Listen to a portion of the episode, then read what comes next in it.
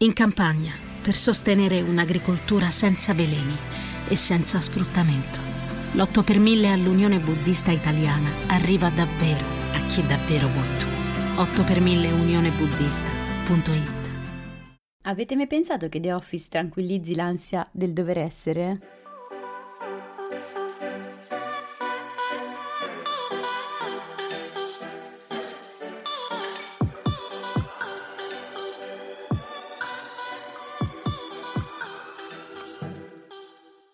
Benvenuti in questo nuovo episodio di TV Therapy, il podcast dove usiamo le serie TV per capire meglio noi stessi, le nostre emozioni, le relazioni, gli impantanamenti vari io sono Alessia, psicologa e psicoterapeuta e su Instagram mi trovate come Io non mi stresso. E io sono Giorgia, scrivo di serie tv e su Instagram mi trovate come Tellist, che è un blog che racconta le serie tv come meritano. In questo episodio torniamo un po' al magico mondo delle sitcom rassicuranti e quindi dopo Friends andiamo a un altro passaggio obbligato, rullo dei tamburi, The Office. Yeah. Sì, perché The Office appartiene, eh, chiamiamolo così, all'Olimpo delle serie TV che hanno fatto la storia della televisione, ma appartiene anche a quella cerchia ristrettissima di serie TV senza tempo che nonostante si siano concluse da tantissimi anni, continuano ad avere successo e compaiono spessissimo nelle classifiche delle serie TV più viste, al pari di quelle moderne appena uscite.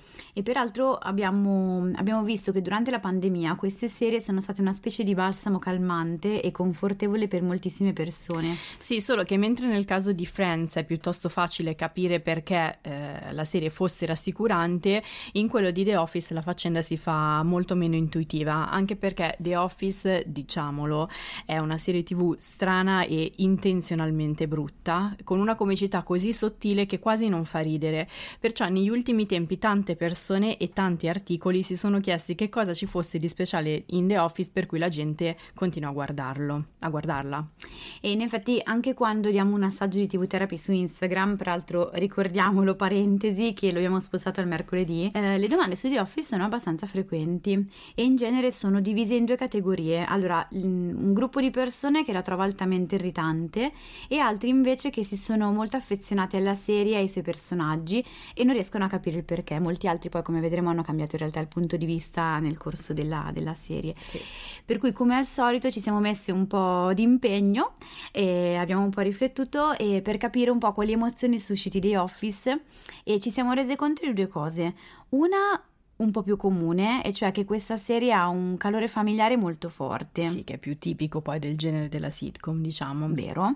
E, e l'altra, più, più, particolare direi, riguarda invece il fatto che The Office eh, sia una specie di calmante rispetto all'ansia proprio, all'ansia moderna di dover per forza confermare le proprie aspirazioni, che a volte sono altissime, la storia del usciamo dalla nostra zona di comfort e andiamo in giro per il mondo ormai, vabbè non lo dico, stavo dicendo una parolaccia, quindi le aspirazioni così così alte che ci poniamo, che sentiamo esserci poste, che gli altri ci pongono e soprattutto The Office è, è noiosa ed è una cosa in realtà che è positiva, poi dopo ve la spieghiamo meglio. Sì, e direi che anche questa è una delle analisi più illuminanti che io abbia mai letto eh, su, su una serie tv e conferma anche quindi il fatto di quanto The Office sia una serie tv insospettabile. A posto, quindi adesso che ci hai incuriosito, raccontaci come sempre un po' che cosa insomma, che cos'è The Office? Raccontacela un po'. Allora, innanzitutto, momento aneddoto, tieniti forte. Mamma mia, tengo la sedia. La The Office di cui tutti parlano non è quella originale, cioè la The Office americana che è arrivata oggi su Netflix tra grandi fanfare, anche se in realtà già da qualche anno era disponibile su Prime Video, ma sappiamo che Netflix esagera sempre, è il remake di una sitcom britannica creata nel 2001 da Ricky Gervais. Piccola parentesi, se non sapete chi sia Ricky Gervais, potrebbe esservi capitato sott'occhio mm. in tre modi. Con uno dei suoi spettacoli di stand-up comedy, eh, Humanity, guardate nel caso segnatevelo. Giorgio è fan. Sì, fan, super fan con uno dei suoi monologhi ai Golden Globe, dove ha insultato chiunque riuscendo a farsi riconfermare come presentatore per cinque volte, oppure, cosa più probabile, come creatore e protagonista di Afterlife. Io l'ho conosciuto lì, magnifica, peraltro ci faremo delle puntate. Sì, cioè quella serie tv di Netflix che dovrebbe essere comica, ma invece prosciuga i condotti lacrimali. Decisamente, Dec- cioè anche quella tra This Is Us e quella, non guardate di seguito che Forse più questa di più questa, sono indecisa. Sì, Comunque sì, tra tempo, Kleenex, eccetera, ne consumiamo valanghe. Forse, prodotti, forse sono i produttori, sono loro. Sponsorizzano. Sponsorizzano, eh, sì, in quel senso. Comunque, dicevamo, nel 2001 Ricky Gervais creò per BBC una brevissima workplace comedy, eh, cioè una commedia che era ambientata interamente in un posto di lavoro. Per la precisione, questa serie seguiva la vita lavorativa di un piccolo gruppo di impiegati in un'azienda cartiera eh, che era collocata in una delle più grandi grandi zone industriali dell'Inghilterra. La cosa particolare è che tutto in The Office era particolarmente brutto e ordinario, cioè proprio quegli uffici con i mobili grigi, la moquette marrone, le scrivanie perennemente disordinate. Lui comunque adesso io parto da Afterlife, ha questa capacità di rendere interessanti le cose ordinarie. Ma eh, se ci facciamo caso, in realtà in Afterlife c'è un pezzo di The Office, mm. l'ufficio, ah. la redazione in cui lui lavora, eh, dove insulta anche lì tutti, è un ufficio molto simile a quello di The Office. Mm, eh?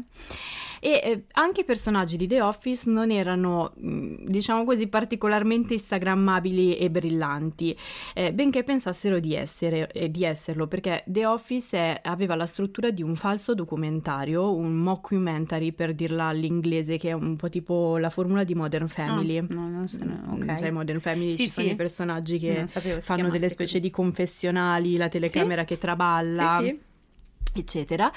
E eh, quindi ogni due per tre in The Office ci sono eh, dei personaggi che si punzecchiano, litigano, f- si fanno scherzi e battute per poi dare delle occhiate compiaciute in camera eh, senza però il supporto delle risate registrate. Quindi la battuta eh, cade nel vuoto, cadeva un po' nel vuoto dando la sensazione che si prova proprio quando si fa una battuta e nessuno ride. È provata questa sì. Una marea di volte sì, una marea di volte confermo è vero. Anche qua mi sa. È vero Insomma, la serie eh, The Office era così strana che quando il produttore americano Ben Silverman decise di acquistare i diritti eh, della serie, l'idea non interessò quasi a nessuno. In Poverini. realtà la, in realtà, vabbè, poi ce la fece. Eh. Però eh, in realtà l'idea di The Office di Ricky Gervais non aveva ottenuto un gran successo di pubblico, ma a livello di critica eh, strasuccesso. Sì, è stata la prima comedy britannica a vincere un, un Golden Globe. Um, però in America non erano molto convinti perché all'epoca il pubblico americano guardava cose molto stilose come Friends e Frasier ed era abbastanza improbabile che potesse appassionarsi al remake di una stramba sitcom britannica sulla vita um, di personaggi che erano tutt'altro che desiderabili, che avevano un'esistenza tutt'altro che desiderabili e soprattutto non avevano aspirazioni, se non quella di avere uno stipendio mensile. Se comunque secondo me la maggior parte, no, maggior parte no, ma molte persone che si sentono poi bloccate nella vita in realtà perché aspiravano a cose che erano molto grandi e in realtà starebbero molto bene in un luogo così, ecco, per esempio. Ecco, quindi in effetti la prima breve stagione riuscì ad andare in onda nel 2005 e gli ascolti furono disastrosi. Però NBC la rinnovò e in quel momento, da quel momento i risultati crebbero di continuo facendone un successo televisivo. Eh, teniamo conto che The Office, il 2001 del The Office britannico e poi quella del 2005 segnano eh, un, un, punto di passaggio alla serialità complessa, cioè Friends aveva, era molto semplice, ehm, The Office ha contribuito a creare una serialità più, più complessa. Io ho la faccia di quella che stai imparando, eh, non mi vedete ma... Segna, segna. Eh, la parte straordinaria nella storia di The Office viene però più tardi e mm. parla del suo arrivo sui servizi streaming, perché nonostante si sia conclusa nel 2013, The Office è rimasta costantemente tra le serie TV più viste, soprattutto per merito, e qui viene il bello, delle nuove generazioni, cioè dei ragazzi che non erano ancora nati eh, quando andava in onda. Ma dopo ci facciamo un una riflessione anche su questo. Esatto. Quindi solo nell'ultimo anno sono nati almeno due podcast sulla serie, li citiamo eh, per chi volesse ascoltarli, The Office Ladies e An Oral History, che sono seguitissimi. Si è parlato di feste a tema organizzate dagli adolescenti americani a tema The Office. Immagino. E parecchie persone hanno visto e rivisto tutte le nuove stagioni. Ah, Tanto che a metà dello scorso dicembre la sitcom è comparsa al primo posto della classifica streaming americana di Nielsen, che è la società che si occupa di fare le rilevazioni, battendo anche The Mandalorian che invece era appena uscita. Quindi... Ma questa è arrivata a Squid Game, quindi basta. Ha sbagliato tutti. Non Vedremo quando usciranno faranno i, le ah, rilevazioni, vedremo. Okay. Eh, e The Office quindi sembra avere sia l'attrattiva nostalgica di una vecchia serie di successo sia quella di una serie tv appena uscita ed è una cosa molto strana se si pensa che mandarla in onda sarebbe un azzardo anche per la tv di adesso. Allora noi abbiamo, fatto, abbiamo messo giù qualche ipotesi per cui appunto uh, The Office poi ci ha così coinvolti e la prima ipotesi è che in effetti nulla cambia e uno dice ma perché dovremmo essere coinvolti da una roba in cui non cambia nulla?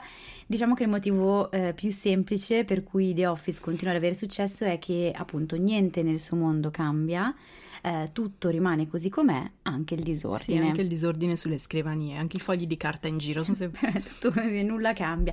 E questo in realtà, che, eh, di, questo aspetto di immobilismo che in realtà ci sembra assolutamente poco, come dire, eh, poco evolutivo e insomma mm, poco vitale, in realtà eh, secondo noi costituisce un po' quella base sicura di cui gli esseri umani hanno bisogno fin da piccinissimi, cioè hanno bisogno di avere una colonna, por- una o più in realtà colonne portanti che danno l'impressione di rimanere fermi e solo in quel caso, allora, mh, mm, solo avendo quella colonna portante che rimane ferma, quella base sicura, sarà possibile esplorare il mondo.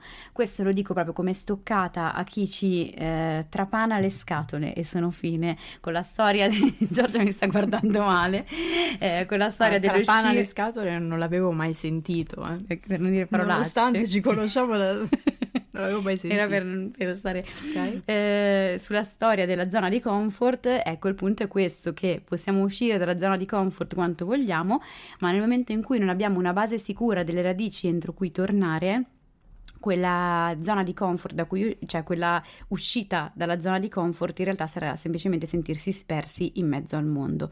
La zona di comfort è necessario averla. Eh, allora parliamo un attimo di questa zona di comfort per contestualizzare. La versione americana è ambientata in un ufficio della leggendaria Dunder Mifflin, che è sempre una mediocre azienda cartiera, però è collocata a Scranton, in Pennsylvania, che è una cittadina operaia piuttosto anonima, eccetto per il fatto eh, che eh, ci sia nato Joe Biden. Uno a caso, poco famoso. Poco famoso e quindi riscatto di Scranton, però di lì non si esce quasi mai, si okay. sta sempre dentro gli uffici della Dunder e Mifflin. Lui ha fatto eccezione sul, rispetto all'immobilismo, diciamo che un po' di ambizione forse ce l'aveva. È vero. Eh, comunque questo immobilismo diciamo rende la serie molto rassicurante per il proprio pubblico ed è quello che vi dicevo rispetto alla zona di comfort e eh, base sicura insomma perché l'idea è che io mi posso muovere solo ed esclusivamente se ho l'idea che comunque ci sia un qualcosa di confortevole, appunto, che sia sempre lì pronto ad aspettarmi, un po' come eh, la mia casa, però in senso metaforico. Quindi ogni cosa occupa sempre un posto ben preciso, creando una familiarità quasi nostalgica all'interno della serie. Sì, questo peraltro è anche il motivo per cui quando la pandemia ha costretto molti adulti al telelavoro, le visualizzazioni di The Office sono cresciute mm. proprio tra gli spettatori che sentivano la mancanza della vita in ufficio eh, e magari, peraltro, non avrebbero mai immaginato di poterla sentire. Eh no, questo dà l'idea proprio dello eh, smart working ha tutta una sua importanza e dei lati positivi, ma quando passiamo dal bianco al nero, tutto niente, o solo telelavoro o solo smart working o solo lavoro in ufficio, mm, ecco, iniziano a venire fuori i difetti. Passiamo però al secondo punto, secondo punto, che è quello dell'empatia. Allora, in superficie identificarsi con gli impiegati di The Office sembra pressoché improbabile. Diciamo che non è esattamente il classico gruppo di personaggi che fa sognare di diventare come loro. Direi di no. E questo peraltro segniamocelo perché ci torniamo a un punto a cui tengo moltissimo ed è, ed è un pezzo secondo me particolarmente importante, cioè iniziamo a fare uno spoiler. In un mondo in cui ci sentiamo costantemente spinti a diventare diventare qualcuno, forse questo aspetto di The Office diventa rassicurante. Sì, diciamo che i personaggi di The Office sono un gruppo di strambi che non è in fila una giusta. Eh, si tratti di scegliere il colore delle camicie, che sono veramente mh, mm, orribili, o mettersi in posa per la foto di, di, Natale. Ci sono un sacco di gif su quell'episodio di Natale. Scusami se ti interrompo, questa è un'altra cosa di cui abbiamo estremamente bisogno. Cioè, in un mondo fatto di Instagram dove è tutto quanto perfetto. Dove tutti sembra che sappiano sappiano fare le foto di Natale. Sì, dove me. io ci aggiungo il mio pezzo dove le attività con i bambini sembrano durare delle ore che li tieni lì e tu nel frattempo ti leggi dei libri, in realtà, in realtà durano 5 minuti tutto vola per aria. Comunque in questa realtà così apparentemente perfetta, avere finalmente davanti qualcuno che ti dice guarda faccio dei pasticci, non in bocca una giusta, ti fa sentire un pochino meno solo, un pochino meno strano, meno imbranato. Direi di sì ne e poi bisogno. riprendendo appunto il discorso di Instagram, già che ci siamo, lo usiamo, i personaggi di The Office non sono neanche particolarmente fotogenici eh, e né particolarmente brillanti, benché come dicevamo siano tutti convinti di esserlo. E è voluta questa cosa, cioè per assegnare i ruoli la direttrice del casting Alison Jones, la stessa di Freaks and Geeks e Arrested Development, che sono altre due sitcom di Strambi, scelse accuratamente gli attori dall'aspetto più ordinario e perdente, perché era convinta che il pubblico sarebbe riuscito a empatizzare meglio con le loro paure e insicurezze. Addirittura in quelle di Michael, cioè del capo, che è interpretato da Steve Carell nella versione americana e da Ricky Gervais in quella originale, e Michael è un inetto che dice delle cose sessiste e razziali con molta leggerezza e pensando di essere brillante strizza anche l'occhio in camera. Diversa da Fleabag, la strizzata d'occhio. Diversissima bellissima da Fleabag. Comunque, quello che mi piacerebbe è che man mano, insomma, che ci scolliamo un pochino di dosso la perfezione ideale, magari separiamo anche gli aggettivi poi eh, ordinario e fallimentare, che troppo spesso vanno a braccetto, ma non ho mica capito il perché uno non possa essere ordinario senza essere un fallimento. È vero. Ah. Va bene, diciamo comunque che ehm, anche quando ci arrivano le vostre domande, quello di Michael è il personaggio che suscita i sentimenti più contrastanti, che in qualche modo secondo me è una cosa che riflette anche poi noi, nel senso che adesso ce la diciamo qua e sembra tutto fighissimo, yeah, del non dover essere perfetti, però noi abbiamo delle ambivalenze no, rispetto a questo, cioè da un lato il desiderio di perfezione e dall'altro il desiderio di potercela scolare di dosso e in lotta continua. Per cui tornando a Michael c'è chi dice mi irrita, non lo sopporto, mi sembra stupido e c'è chi invece eh, scrive di eh, aver provato un po' gli stessi sentimenti così di irritazione all'inizio, ma poi di aver imparato ad amarlo nel corso del tempo. E mh, l'involucro esterno di Michael è, è, sicuramente irritante, c'è un pezzo di oggettività in questo. È un uomo di, di mezza età con scarse aspirazioni, che, ma soprattutto non è tanto questo il punto. Secondo me il punto è che lui pensa di essere brillante e non lo è. E quando noi facciamo i brillantoni tendenzialmente invece infastidiamo gli altri, anche quando lo siamo in realtà secondo me, eh, cioè, e poi ce la tiriamo per questo. Ah, okay. eh, e incarna un po' l'inettitudine, potrebbe averlo scritto Svevo questo personaggio praticamente. Eh, se si guarda però un po' più a fondo si vedono una genuinità e una solitudine che Michael cerca di colmare dedicandosi con una dedizione instancabile alle relazioni che ha i suoi, con i suoi dipendenti. È un personaggio che oscilla quindi tra il l'irritante e l'intenerente e direi che l'ago della bilancia in realtà lo facciamo noi, eh, cioè proviamo, quando, se abbiamo visto The Office o se la guarderemo, eh, proviamo a pensare alle cose che ci irritano di Michael e quelle invece che ci inteneriscono. Poi di pancia andiamo di, di botto proprio a vedere quali situazioni della vita ci vengono in mente, eh, collegandoci a quelle emozioni lì. Quasi sicuramente non sono casuali, quindi il fatto che continuiamo a vederlo in maniera irritante o che man mano cambiamo il punto di vista dipende anche un po' da noi. Questo poi è la base della TV therapy. Quindi arriviamo qui al terzo punto del, del successo di The Office che è la forza del gruppo. Sì, questo è l'altro pezzo importante. Eh, se vi interessa, ne avevamo già iniziato un pochino a parlare nella puntata relativa a Friends, qua vediamo un altro, un'altra sfaccettatura. Allora, in effetti quello che gestisce Michael è un gruppo insospettabilmente legato, cioè da fuori gli impiegati di The Office sembrano infastidirsi, bisticciare, rivaleggiare in continuazione e quindi sembra che rappresentino il, lab- il lato un po' meno godibile della convivenza forzata tra colleghi, sicuramente non quello ideale, cioè se ne mettiamo la foto su Instagram si è tutti quanti amiconi tra colleghi che andiamo a farci l'aperitivo. Mm. Eh, in realtà il legame che si crea tra loro è, è solido, ed è come se fosse un punto fermo nelle loro vite. E questo secondo me è importante, cioè siamo spesso convinti che, che andare d'accordo significa avere una relazione idilliaca, mentre in realtà discutere e, e litigare riteniamo implichi odiarsi. In realtà quello che, che accade, se ci pensiamo bene, è che ci permettiamo di discutere ma anche di litigare, soprattutto con le persone con cui abbiamo un legame solido. Wow! Esatto, cioè o con quelle in posta, in coda, che non conosciamo minimamente, quindi non ce ne frega frega niente, o con quelle con cui c'è un legame talmente solido per cui quel, quel litigio non, non, può andare a romperlo. Quelle persone con cui abbiamo un legame un po' superficiale siamo sempre lì a districarci per evitare il litigio. Sì, peraltro le relazioni tra i personaggi sono proprio l'elemento che ha permesso a The Office di conquistare il pubblico americano, eh, perché quando la serie ha finito di seguire passo passo i sei episodi della versione britannica, gli autori decisero di rendere i protagonisti più caricaturali e attenuare il cinismo della versione britannica. Cioè, mentre la The Office originale raccontava la vita in ufficio come un compromesso al quale rassegnarsi, mm. la The Office americana iniziò invece a rappresentarla come ehm, se fosse una sitcom casalinga. Mm-hmm. Eh, nonostante quindi le follie della convivenza forzata, i suoi personaggi formavano una specie di famiglia. Eh, qualcuno, mh, mm, tra l'altro, noi aveva proprio scritto di non aver amato la prima ah, stagione. Casualmente direi che qui i pezzi... Pezzo combacia. Esatto, combaciano. Eh, e questo perché secondo Vox le relazioni all'interno della serie sono piuttosto universali. Eh, cioè Vox è andato a intervistare dei ragazzi molto giovani chiedendogli che cosa ci trovassero di bello in The Office e loro, tra le varie risposte che poi dopo andremo a vedere, gli hanno anche detto che che si abbiano 12 o 120 anni, le dinamiche di gruppo sono sempre le stesse, eh, che lavori in una scuola, in un ufficio o in un ospedale, le dinamiche sono sempre le stesse. Sì, peraltro sono molto lungimiranti ed è vero, cioè le dinamiche di gruppo sono quelle del gruppo e si mantengono in gruppi diversi con persone diverse, sono spesso o almeno in parte indipendenti dal periodo storico o dalla cultura d'appartenenza. Quindi il motivo per cui The Office di recente ha avuto tantissimo successo tra gli spettatori più giovani è che ricorda le dinamiche ehm, del gruppo, dei, dei, pari o anche le dinamiche di classe che magari con la didattica a distanza si erano un po' perse, ma c'è anche un altro tipo di nostalgia, cioè quella di un'epoca ormai chiusa e passata in cui l'ansia di realizzarsi, eh, di raggiungere delle aspirazioni altissime non era così forte. E questo è esattamente il quarto punto che abbiamo individuato. Mm, è il più importante io, esatto, stavo per dire la stessa cosa. Io lo definirei il più importante che è l'ansia della mediocrità. Um, viviamo in un mondo che ci costringe a essere performanti, in cui l'idea di costruirci, mostrare una vita da sogno si è fatta quasi opprimente.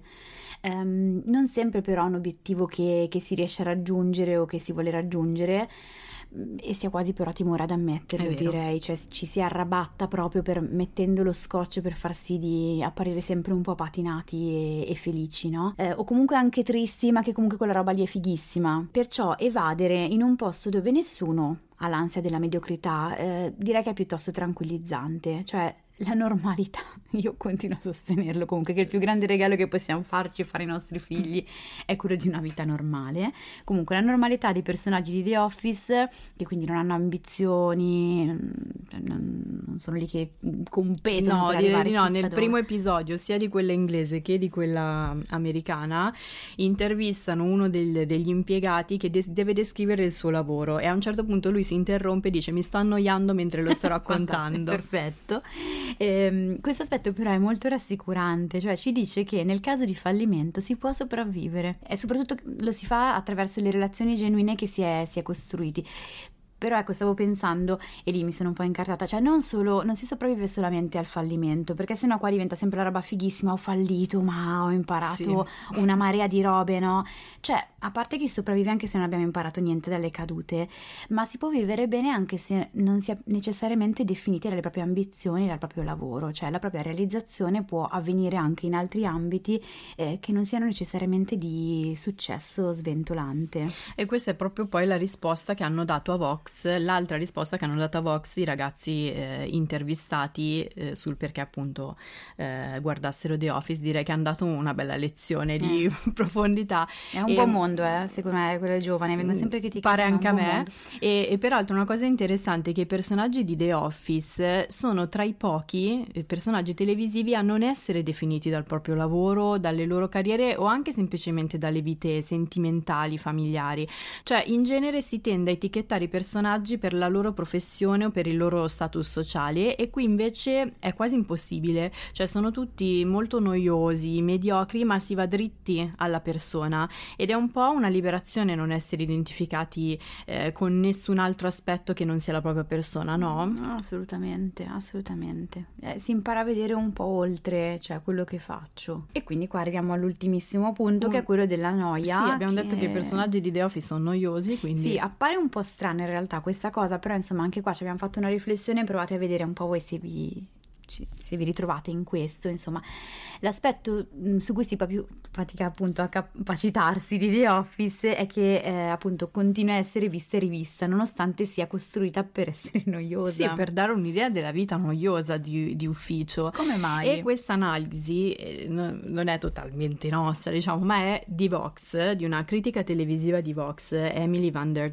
Werf, secondo cui The, The Office è noiosa, lenta, ripetitiva e così facendo diventa quasi come se fosse una specie di tecnica di rilassamento che, di quelle che si basano sulla ripetizione dello stesso suono. Questa osservazione peraltro è geniale. È geniale e, e quoto, diciamo, quello che lei ha scritto, il suo ritmo familiare e il modo in cui i suoi orpelli banali sembrano ormai un bellissimo regno perduto al quale non possiamo tornare, ci avvicinano il più possibile alla meditazione televisiva. Meditazione televisiva bellissima. Sì, è bellissimo. Comunque posso dire una cosa cosa adesso perché la facciamo in questa puntata mi piace un casino. ha dei Anche punti me. secondo me. Anche a me. Proprio, proprio interessanti. Beh, scusate, però Anche mi, a me piaceva, non ti guarderò in malo modo adesso. mi piaceva. Allora, eh, però siamo arrivati in fondo okay. e quindi andiamo alle tre serie TV simili agli argomenti che abbiamo toccato Vai. parlando di The Office. Allora, la Vai. prima direi che è The Office UK. Ovviamente. E ovviamente, cioè la versione britannica, anche per vedere un po' quali sono le differenze, se ci suscita le stesse emozioni, se è davvero così più cinica rispetto all'originale. E vedere anche come noi ci rapportiamo al cinismo, che effetto ci fa. È vero. Che poi quello di Ricky Gervais è un cinismo particolare. È un cinismo cui... che sotto ha sempre molta sensibilità perché esatto. lui in realtà è un sensibilone. Quindi è interessante quel tipo di cinismo lì. È vero. E um, The Office UK però io non credo che sia mai arrivata in Italia, quindi non, eh, non è tradotta e non ha sottotitoli. Al momento però si trova gratuitamente su Vid, scritto V, V, V, V, I, D, cioè quindi 4, 4 V. V e I, D. Quindi si può vedere lì gratuitamente però in lingua inglese. Perfetto. La seconda è... Eh, beh, lasciamo stare, vai, dillo tu, guarda. Va bene. La preferita di Alessia, Il Soprano. Sì, guarda, mi sono passati 5 minuti in cui tagliavano un dito. Però bene. ti tiro fuori un aneddoto. Vai. Ah, uh. Gli, gli, autori americani hanno detto di aver scritto The Office basandosi anche un po' sui Soprano e in particolar modo sul personaggio di Tony Soprano che, come Michael, il capo dell'azienda, è tutto un unico di dramma e commedia. Pensa di fare le battute ma poi in realtà risulta triste oppure nel momento in cui è serio gli capita il momento, non so, non so dico così, mm. l'inciampo, una, una parola detta male eh, che fa ridere e, e, quindi appunto queste due serie si sovrappongono. Non l'avrei mai detto, mi dispiace, non so però se mi hai convinta a guardare, non penso di farci. Beh, comunque in ogni caso diciamo che al momento si trova su Sky e Now TV. Un giorno ci facciamo una puntata che forse riguarda anche altre persone, io lo dico sempre, riesco ad ascoltare qualsiasi tipo di sofferenza in seduta, qualsiasi ve lo giuro, e niente nelle serie tv e nei film e ho messo a fuoco però il motivo e magari un giorno ce lo raccontiamo. Eh, magari puoi tagliare e guardare solo le parti in cui Tony Soprano fa terapia, mm, che sono no. la parte più importante della serie. No. Vediamo. Ok. E il terzo titolo è Normal ah, People. Ah, bella, bella. Io ho letto i libri, il libro, i okay. libri in realtà. Io ho fatto tutto, ho visto okay. anche la serie. E um, Normal People si integra molto bene con il discorso della paura della mediocrità e del dover essere che um, abbiamo visto in The Office e che nella serie è descritto benissimo, soprattutto attraverso le emozioni maschili. Ecco, stavo per dire la stessa cosa perché c'è tutto un pezzo sul dover essere, sulla sindrome dell'impostore e subito ci figuriamo una donna, una figura figura femminile quando usiamo questi termini in realtà lì è il maschile e noi questo è un tema a cui teniamo moltissimo perché c'è tutta una psicologia al maschile che rimane sempre eh, molto sotto al tappeto, anche un po' caricaturale, insomma con un sacco di eh, stereotipi e in realtà è super interessante sì, e è scritta molto bene. E io sono molto arrabbiata perché in Normal People questa parte è stata quasi totalmente omessa perché diciamo c'è un'enfasi eccessiva sulle emozioni femminili in questo momento e e ci si è persi veramente il pezzo più importante della serie che, Sì, è, eh, che è lui. In realtà la questo per arrivare alla, alla pari- alla questione della parità di genere è Abbiamo creato una assurdo. disparità. Eh, da questo- Mm-mm. dal punto di vista emozionale sì, perché comunque eh, rimaniamo sugli stereotipi di genere per cui gli uomini hanno le emozioni ma sono sempre un po', li prendiamo anche un po' in giro, no? Mm. Eh, sembra sempre caricature le loro emozioni, in realtà sono molto profonde. Io li vedo sia in terapia sia quando scrivono qua sopra, sono interessanti anche loro, c'è proprio una parità da questo punto di È vista. vero. Differenze, le differenze fanno parità poi alla fine. eh. Comunque, Normal People la troviamo su Stars Play. Quindi siamo arrivati alla fine, siamo giunti alla fine, direi che ci vediamo al prossimo episodio, se come al solito avete dubbi, domande, curiosità su come vi fanno sentire le serie tv che state guardando, ci trovate ogni mercoledì su Instagram e ci trovate su Io non mi stresso. E su Tellis con la Y. Vi ricordiamo che la TV Therapy esiste anche come terapia di gruppo, siamo appena partiti proprio questa settimana con un nuovo gruppo di, di terapia. Se volete rimanere aggiornati sui nuovi gruppi in partenza, seguite il post- podcast o iscrivetevi ai nostri canali. Al prossimo episodio. Al prossimo episodio.